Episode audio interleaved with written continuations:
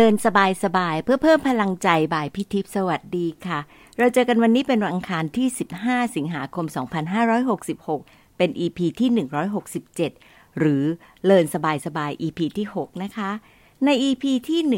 166 เรื่องเอาจริงกับ English พี่ขอสรุปเอเซนสามเรื่องเช่นเคยค่ะ เรื่องแรก จูนจริตให้พร้อมเรียนในสิ่งที่อาจจะไม่ชอบแต่มันจำเป็น หาต้นแบบที่เราชอบ เพื่อลองเรียนแบบ หรือปรับให้รับกับสไตล์ของเรา เรื่องที่สองการเรียนภาษาให้สื่อได้ไม่มีสูตรสำเร็จ แต่ต้องเอาจริงโดยเลือกสื่อและวิธีที่ใช่เรา สิ่งสำคัญก็คือ เริ่มเริ่ม เริ่มค่ะมิราเคิลเกิดได้ด้วยตัวเรานะคะ เรื่องที่สามฟังและพูดตาม อ่านออกเสียง หรือหลับไปกับบทสนทนาหรือเรื่องที่เราสนใจทำต่อเนื่องให้ชิน และระหว่างนั้น อาจจะลองของด้วยการเดินทางไปต่างถิ่นต่างแดนซะเลยค่ะ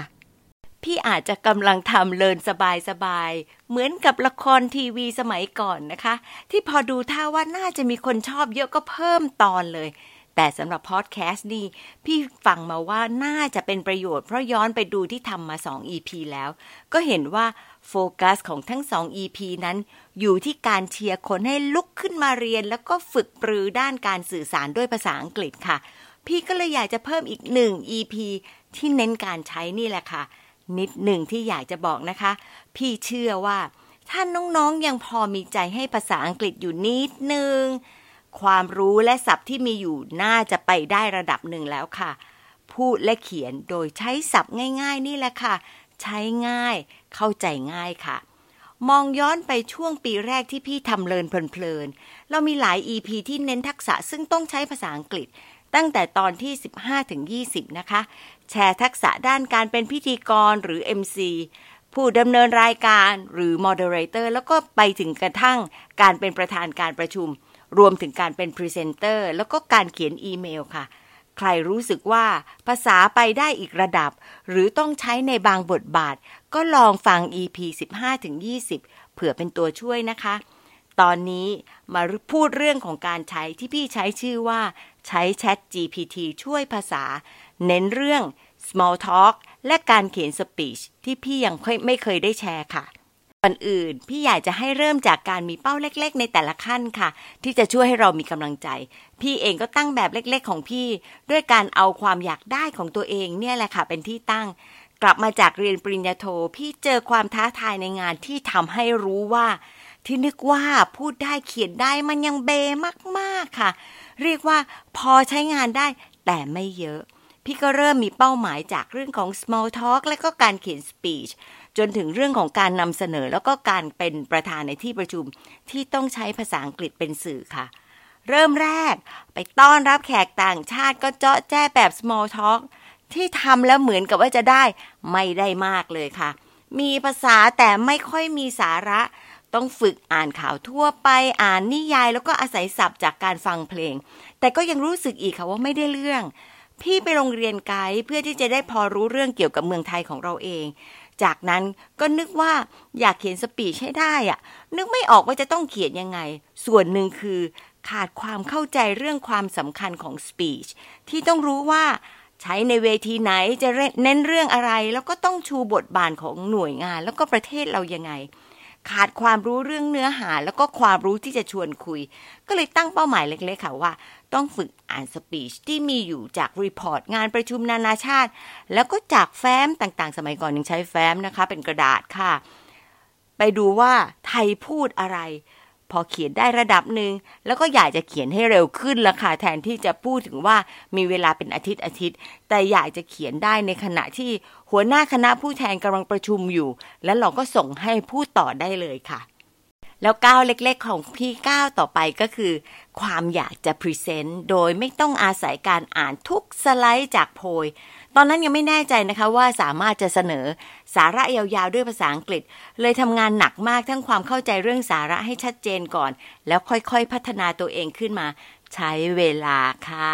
ต่อจากนั้นพอจะนำเสนอแบบไม่ดูโพย ก็ต้องอาศัย powerpoint อีก พอทำบ่อยๆทำด้วยตัวเองในภาษาไทย พี่ก็เริ่มรู้ทางของตัวเองแล้วว่า เราน่าจะเป็นคนมี story อยู่ในหัว แค่เห็น keyword ก็น่าจะเชื่อมเรื่องต่อไปได้ เพราะการทำ powerpoint นี่เอง ที่เราต้องแกะสาระจากที่เราอยากจะสื่อ ออกมาให้ได้ แล้วก็คิดเรื่องราวที่จะใช้ แล้วก็เน้นการ present ที่เกินกว่าแค่ข้อมูลพื้นฐาน หรือเรื่องราวที่ผู้ฟังเนี่ยสามารถจะหาได้ใน Google ค่ะ ไม่งั้นเขาก็ไปหาใน Google ไม่ต้องมาฟังเราจริงไหมคะ พี่เห็นลักษณะสไตล์อยู่หลายแบบนะคะ แต่ในที่สุดแล้วเรื่องการเตรียมตัวก็จำเป็นในทุกกระบวนการละค่ะ บางคนก็จะถนัดกับการเตรียมเขียนออกมาทุกคำแล้วก็อ่านให้คล่อง เพียงแต่ต้องพยายามให้เนียนเป็นธรรมชาติ แต่ไม่ว่าจะเป็นแบบไหนนะคะ ความเข้าใจเรื่องสาระมาที่หนึ่งภาษามาที่สองค่ะ จนทุกวันนี้พี่เองก็ต้องเตรียมตัวทุกครั้ง แต่จะเตรียมแบบพูดอยู่ในใจ ไม่ค่อยเขียนออกมานะคะส่วนการเป็นประธานมันก็ยากกว่าเป็นตรงที่ว่ากว่าจะทำเป็นใช้เวลานานมากค่ะ ต้องมีทักษะทั้งสาระและภาษา รวมถึงทักษะการฟัง การสรุปประเด็น และการตัดสินใจ โดยเฉพาะอย่างยิ่งในเวทีต่างวัฒนธรรมค่ะ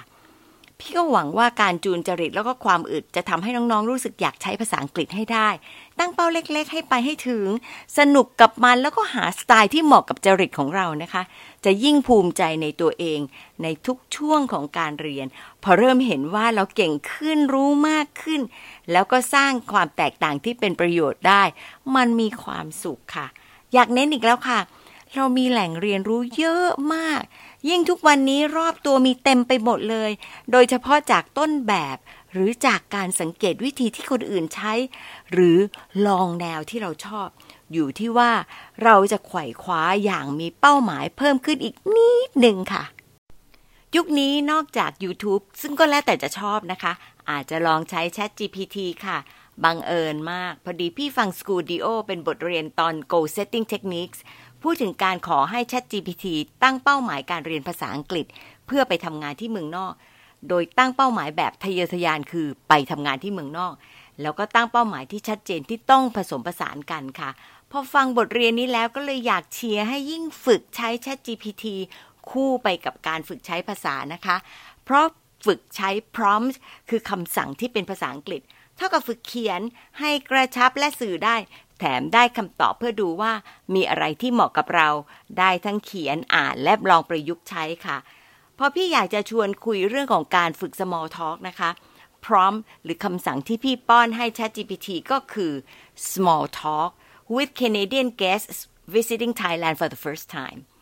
แนะมาเกือบสองหน้าให้เลือกเลยล่ะค่ะ สรุปให้รู้ว่าถ้าคนเคยมาก็น่าจะคุยว่าได้ไปไหนมาเป็นยังไง ก็มักเกี่ยวข้องกับสถานที่หรืออาหาร ตัวเราเองก็อาจจะแชร์เรื่องประสบการณ์ในต่างจังหวัดหรือต่างประเทศ ให้เขารู้แล้วก็ดั้งคุยกัน Chat GPT ให้ตัวอย่างอย่างนี้ค่ะ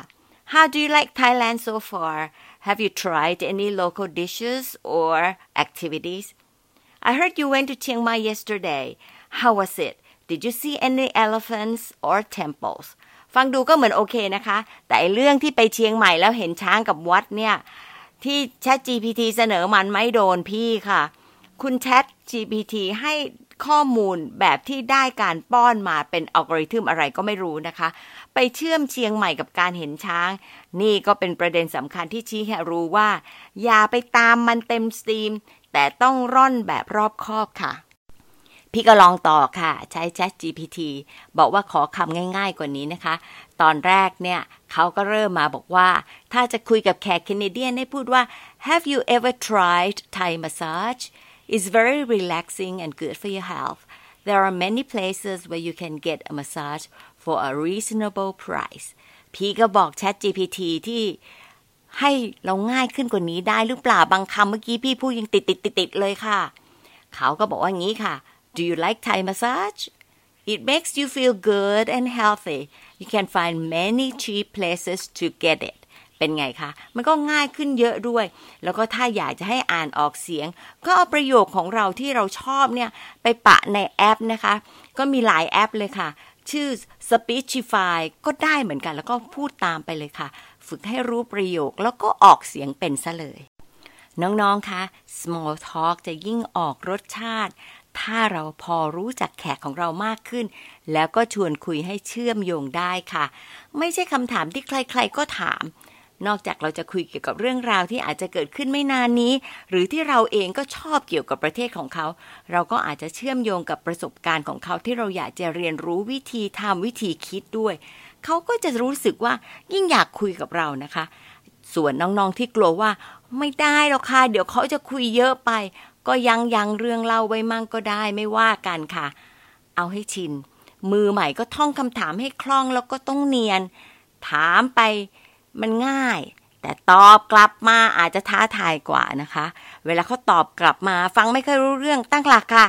จับ keyword ที่ได้ยินเลย ถ้าพอรู้ก็คุยต่อ ไม่ค่อยรู้นะก็ตอบคำถามของเราไปไปก็ได้ ฝึกแปลผิดผิดถูกถูกบางสักพักก็จะจับทางได้ค่ะถ้าเริ่มเชี่ยวหน่อย เราก็อาจจะเพิ่มเรื่องคุยที่เกี่ยวข้องกับประเทศของเขา จะเป็น small talk ที่ต่อไปได้อีกหลายเรื่องเลยค่ะ เช่น I love traveling too. Last year I went to Canada for a vacation. It was amazing. I saw the Niagara Falls and the Rocky Mountains อันนี้ according to ChatGPT นะคะ แล้วพี่ก็เลยบอกว่าเขียนให้ง่ายกว่านี้ได้หรือเปล่า ChatGPT ก็เลยเปลี่ยนเป็น I like traveling too. I went to Canada last year. It was great. I saw a big waterfall and some mountains. พี่ไม่ค่อยโดนกับการเปลี่ยนน้ำตกไนแกรากับเทือกเขาร็อกกี้ค่ะ ใช้เต็มๆไปไม่ใช่เรื่องยาก เราเองจำได้อยู่แล้ว แล้วก็ยิ่งทำให้แขกของเราประทับใจมากกว่าด้วยซ้ำค่ะ จากนั้นก็เชื่อว่าเขาน่าจะสนใจคุยกับเราต่อไปอีกหลายเรื่องที่อาจจะเกี่ยวกับประเทศเขาในมุมมองของเขาแล้วก็เรา หรือเกี่ยวกับประเทศไทยที่เขาอยากรู้มากขึ้นด้วยนะคะ พอได้รู้จักมักคุ้นกันอีกนิดนึง ทั้งสองข้างอาจจะคุยกันได้มากขึ้น ถึงความเหมือนหรือความต่างข้ามวัฒนธรรมได้อย่างดี จะทำให้แขกของเรารู้สึกดีแล้วจบจำเราได้ค่ะ มาอีกเรื่องที่พี่อยากจะแชร์เผื่อบางคนที่อาจจะไม่ชอบพูด ก็พอรู้แล้วก็สามารถมี small talk ได้ก็น่าจะโอเคแหละค่ะ แต่อยากจะเน้นการเขียน เลยจะแชร์สั้นๆ เพราะเรามี Chat GPT เป็นผู้ช่วยได้เหมือนกัน ที่จริงเรื่องของการเขียน speech ที่ดี พี่อยากจะพูดว่าไม่ได้หมายความว่าพี่เขียนเก่ง เพราะกว่าจะเขียนได้บางทีก็คิดนานมาก และต้องพยายามอ่านให้เข้าใจถึงบริบท แล้วเข้าถึงผู้ที่จะใช้ speech นั้นๆ ด้วยค่ะ พอมี Chat GPT ชีวิตก็เปลี่ยน แต่สิ่งที่เจ้า Chat GPT ยังรู้น้อยคือบริบท และจุดเน้นของเรานะคะ มันจะช่วยให้เขียนโครงร่างได้ เราเองก็ต้องตรวจสอบความถูกต้องด้วย ไม่เชื่อตามทุกอย่างที่ Chat GPT เสนอมาให้นะคะ ตั้งหลักค่ะ ดูว่าสาระหลักคืออะไร เราต้องสื่อและเชื่อมโยงอะไร ประเด็นสำคัญด้านไหนที่ต้องเน้น ยังไงเราก็ต้องมีความสามารถในการมองภาพรวมการเชื่อมโยงของวัตถุประสงค์บางอย่างที่เป็นเรื่องเฉพาะของหน่วยงานและบริษัทของเราค่ะ เร็วๆนี้พี่เพิ่งช่วยร่างสปีชต้อนรับผู้เรียนรุ่นใหม่ ก็เลยร่างเองก่อนที่จะใช้ Chat GPT ช่วยนะคะ แต่ผู้ใหญ่ท่านนั้นจะไม่ค่อยโดนกับที่ Chat GPT ร่าง เพราะยังไม่สื่อให้โดนใจ คือ Empathy ยังมาไม่ค่อยถึง ส่วนหนึ่งคืออยู่ที่พร้อมที่พี่ใช้ด้วยละค่ะว่า ลงรายละเอียดได้มากน้อยแค่ไหนที่ทำให้เกิด Empathy ได้มากขึ้น อีกส่วนคือ บริบทนั้นๆ คนเขียนจะรู้แล้วก็มองได้เห็นชัดกว่า ว่าจุดไหนที่ควรจะต้องเน้น และการส่งใจถึงผู้ฟังน่าจะทำได้ยังไงบ้างนะคะ การเป็นผู้ช่วยร่างสปีชที่ดี ต้องเป็นความร่วมมือของผู้ที่จะพูดด้วยค่ะ ในกรณีของพี่ลงตัวมาก เพราะท่านจะอ่านในใจเพื่อที่จะดูสาระ และอ่านออกเสียงเพื่อจับเวลา และดูว่า สับคำไหนที่อ่านแล้วไม่เข้าปาก ก็จะบอกมาให้หาคำใหม่ให้เลือกทำงานในลักษณะนี้ก็จะทำให้รู้สึกสนุกที่จะได้เรียนรู้สไตล์ของผู้พูดไปด้วย และได้สปีชที่ใกล้เคียงกับความต้องการที่สุดค่ะ ต้องไม่ลืมนะคะว่าในที่สุดแล้วการรู้ภาษาเพียงอย่างเดียว ไม่ได้หมายความว่าพูดและเขียนได้ดีค่ะ แทบทุกเรื่องที่ต้องการสื่อมันคือบริบท คือสาระที่ต้องเข้าใจ ภาพรวมที่ต้องรู้ และการเตรียมตัวที่ต้องมีค่ะ จุดเน้นสำคัญที่จะทำให้การพูดมีความหมายมากขึ้นก็คือ ฝึกฟังเยอะๆ อ่านให้มากทั้งในใจและอ่านออกเสียง มันจะเสริมกำลังภายในของเรา ให้มีทักษะทั้งด้านภาษา การฟังและอ่านเพื่อเข้าถึงวิธีคิดของผู้คนและความเป็นไปของโลก ได้โอกาสใช้ภาษาให้เท่าทันต่อโลกกว้างของเราค่ะ มารีเฟล็กกันค่ะหนึ่งเรื่องที่ได้จากการเตรียม small talk คืออะไร อยากได้อะไรเพิ่มคะ มีเรื่องอะไร หรือบุมไหนของ small talk และการเขียน speech ที่เหมือนกันคะ คืออะไร ขอบคุณที่ตามฟังและพบกันวันอังคารหน้านะคะ สวัสดีค่ะ